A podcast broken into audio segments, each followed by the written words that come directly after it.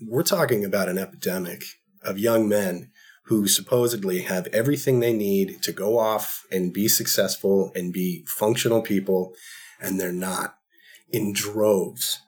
I mean, it, it's it's pretty overwhelming when you look at young men who have no direction. The notion of what it means to be a man is, I think, in a chaotic state.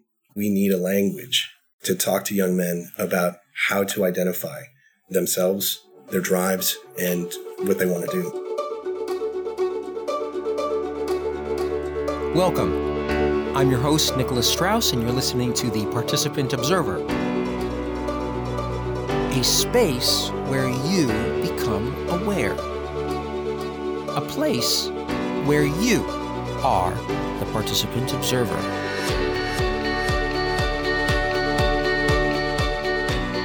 I am sitting with Vince Benevento, Joel Singer, and John Lieberman. Vince, you are the director of Causeway Collaborative, and I'm very interested in what it is that you do.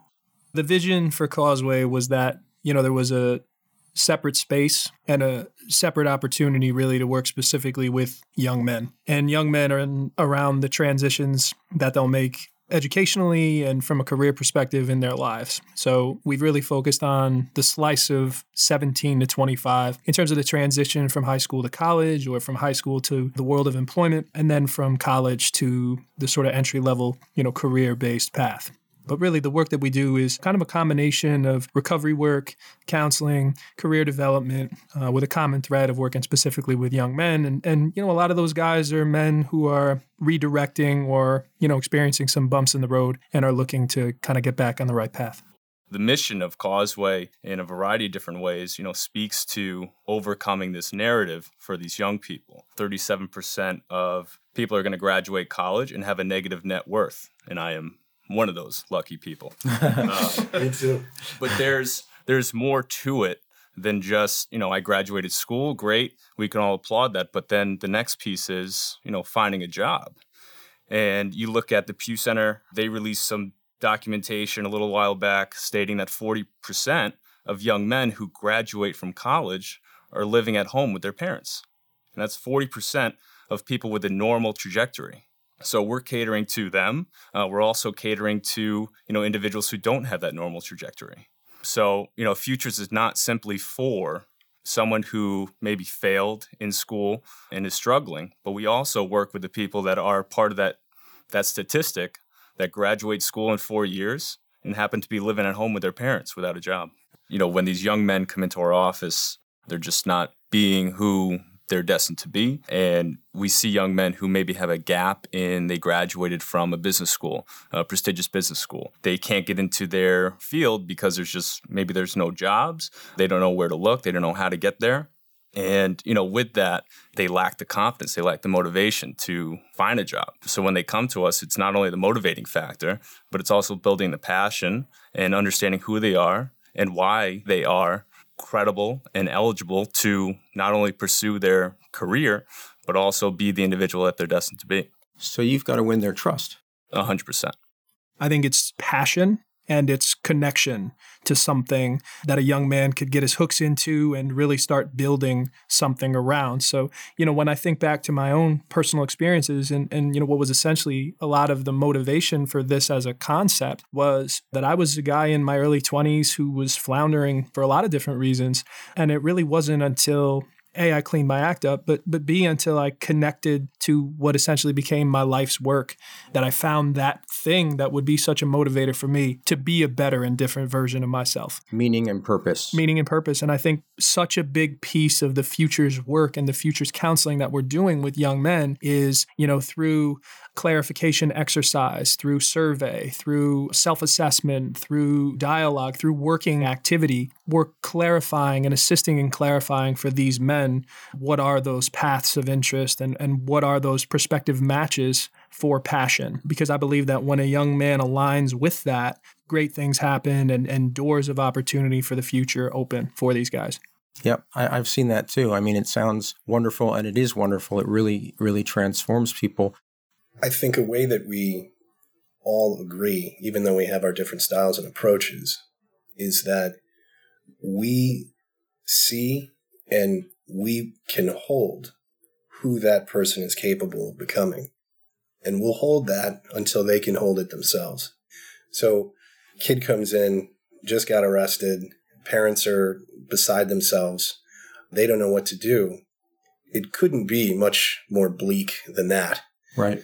But it's even in that moment where we see an accessibility, an openness, because it has now gotten so out of control that we can't help but take this opportunity to take a look at how it got to this point and how we can make real changes. We believe everybody has a purpose. We believe everyone has some kind of innate gift that they're meant to, or when able to, or when given the right support, they can identify it and they can go be it. And the reason why we see that as important to focus on with young men and I think Joel can talk about, you know, some of the stats and, and Vinny can talk a lot about his experience, Joe as well, in terms of why addiction is a part of it. But we're talking about an epidemic of young men who supposedly have everything they need to go off and be successful and be functional people, and they're not in droves. I mean, it, it's it's pretty overwhelming when you look at young men who have no direction so, are we faced with a crisis of redefining what a man is today? I think that is absolutely, absolutely what we're talking about. Masculinity is, and again, there's an opportunity here, but it is in flux. The notion of what it means to be a man is, I think, in a chaotic state. Right. You know, we're not sure in general. You know, I think as a sort of collective, we don't know. And we just try to create the dialogue for individual young men on their own to draw their own conclusions. And I think that's why it, I think organically, it evolved into let's talk about how a young man can plan his life. And then let's talk about whether or not some counseling, some clinical interventions are necessary. Right. And then let's talk about how addiction informs a young man's process. So the fact that it moved in these channels speaks to why we need a language to talk to young men about how to identify themselves, their drives, and what they want to do. Right. You've mentioned addiction and, and drugs several times. What is actually happening out there right now? I would probably say the three areas, you know, in substance abuse with young adults is number one, binge drinking. Number two, marijuana dependence and availability and quantity and amounts and all the potency and all those things. And then three, the opiate epidemic, especially in the you know affluent you know areas like Lower Fairfield County. We have young men and women overdosing on heroin, you know, a rate we never would have predicted 10 years ago. So those are probably the three biggest topics of conversation right now, you know, marijuana, binge drinking, and, and opiates. I'm going to guess that one of the places that you have to intervene is with peer influence much farther outside of Causeway Collaborative than just in the rooms that you're in at that moment.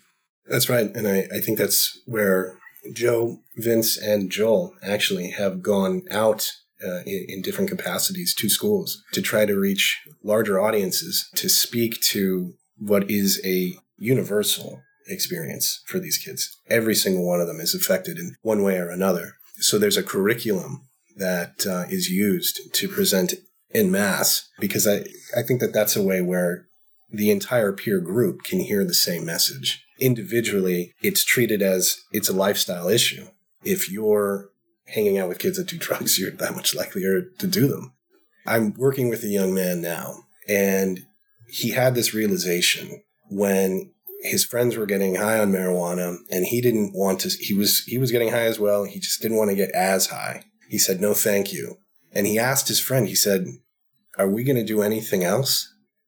And his friend said well this is all we do. Hmm.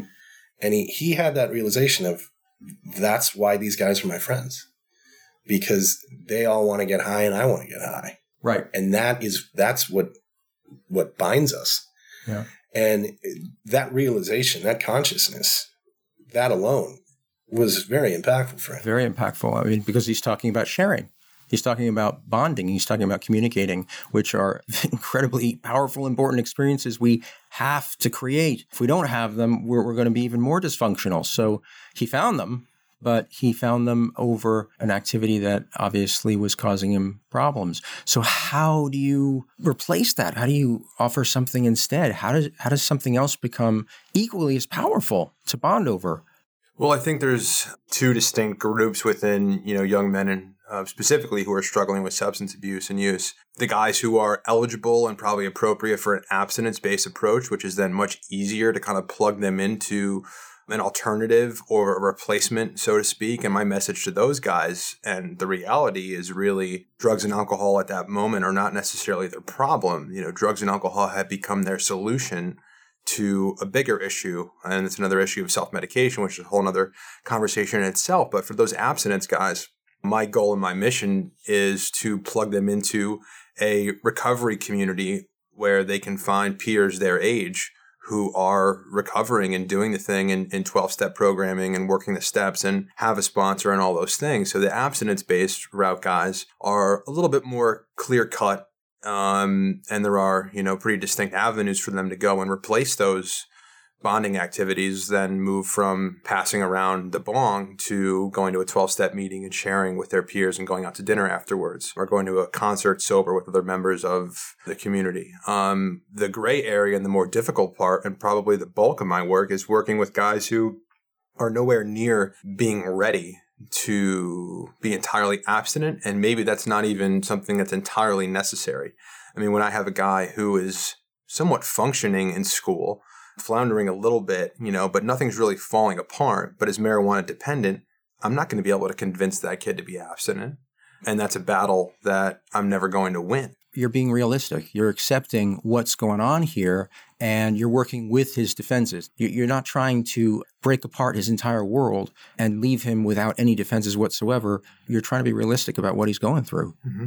And that's kind of the niche we have is being young guys ourselves and not being that far removed from having those same hurdles to jump over.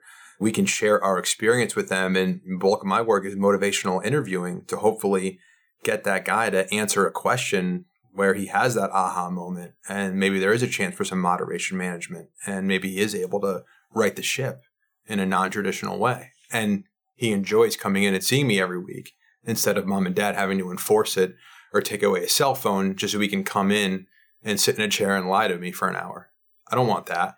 And I think there's there's other ways to to go about it instead of just you know sitting in a room one on one. And I do a lot of community based work um, and recreation. I have a much better conversation shooting around the basketball than I do staring across the room from a kid trying to pull the truth out of them. Right. I'm not going to be very successful in doing so. So there are there are other ways. Yeah.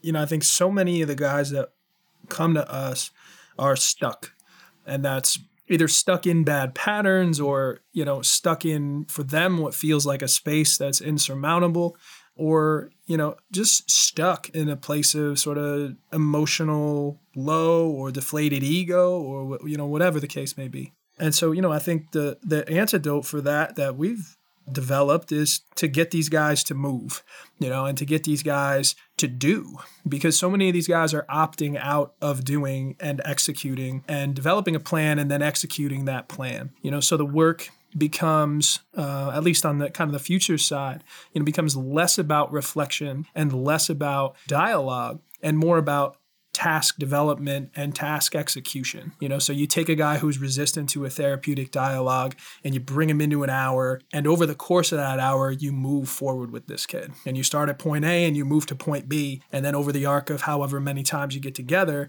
you know, you end up in an entirely different space. So that has been a really sort of effective method to get resistant kids involved in a beneficial therapeutic process that is different than what they've done before and something that they can receive a little bit better because the futures work can be a catalyst for the really meaningful counseling stuff that lies beneath the surface we may have a tendency to work with kids that are uh, experiencing difficulties in some type of way, be it you know substance focused or educationally speaking. You know, have come to some kind of uh, fork in the road, so to speak. But we have worked with kids and are actively working with kids from Ivy League schools at Northwestern at places like MIT, and you know, kids who really see the purpose in exploring the values based discussion around what they want for themselves out of life, short term and long term. And, you know, getting a better understanding of, of who they are and how they can best apply their abundant skills and talents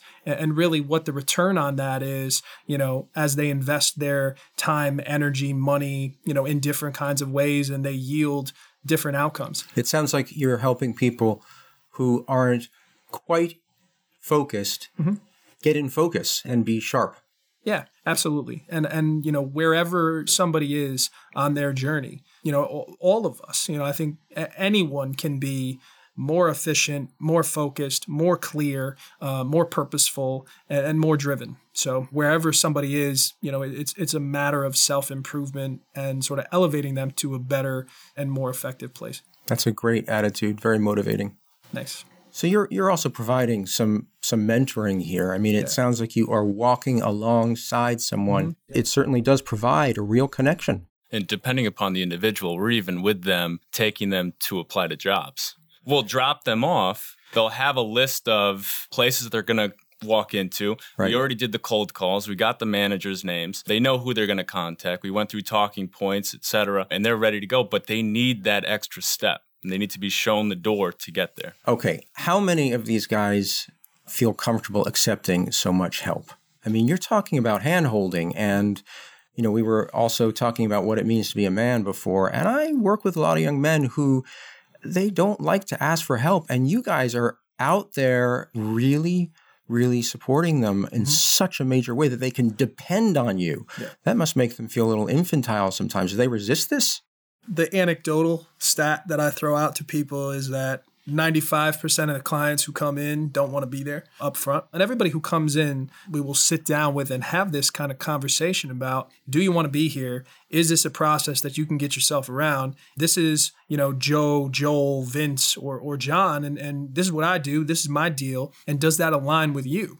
You know, so I, I think we up front really try to present it to a guy in a way that they can wrap their head around. You know, and I think there are some guys who are skeptical and who don't want to have their hand held in that way or don't feel like they can benefit from that kind of a support. But I think when we are able to have a young man commit to coming back for that first sort of true hour of, of what the experience is going to be like. Very few guys don't come back after that. So, you know, I think is uh, the biggest barrier is the upfront willingness to align in that process.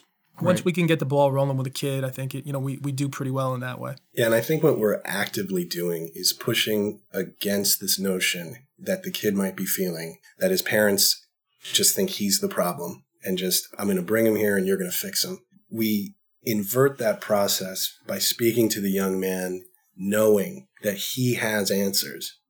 He's not the cause of the problem that's going on in the family dynamic at all. We get right in front of that. And we know that this young man has insights and has an understanding. And that's where we start. So from the space that we've designed, from the way that we treat each other and our, our just our connection to the vision of Causeway, it all lends itself to we're going to figure this out. And to your point about resistance, I think, and, and let's connect that to masculinity because I think these are young men who think they're not supposed to want a connection. Right. And that is something that we're experiencing in real time hmm. working together. Mm-hmm. I mean, we, it's been a year that the four of us have been uh, working at this clip. And I think that's another thing that is observed by the kids who walk in and out of the building. And so that's what I think indirectly we're challenging by speaking to them as, look, this happens. Right. There's, there's no perfect trajectory. And in fact, when you, when you take these hangups, when you take even these crises, we're like, we run to the fire. We're not going to run away. That's where the answers are. That's where the solutions are. That's where the insight is. And that's where we're going. That's how we can iron out the wrinkles, you know, untie the knots and get things to an even better imagined place than, than before. Well, guys, I want to thank you so much for talking with me. I mean, the work you're doing is so powerful. You're helping so many people. Vince, Joel, John, thank you very much for talking with me today. Thank you. Thank, thank you so much. Thanks for everything. This is Nicholas Strouse. I've enjoyed having you with us today. If you'd like to participate some more, please visit us on the web at www.theparticipantobserver.com, where you'll find all things related to the Participant Observer. We'd love to hear from you because you are the Participant Observer.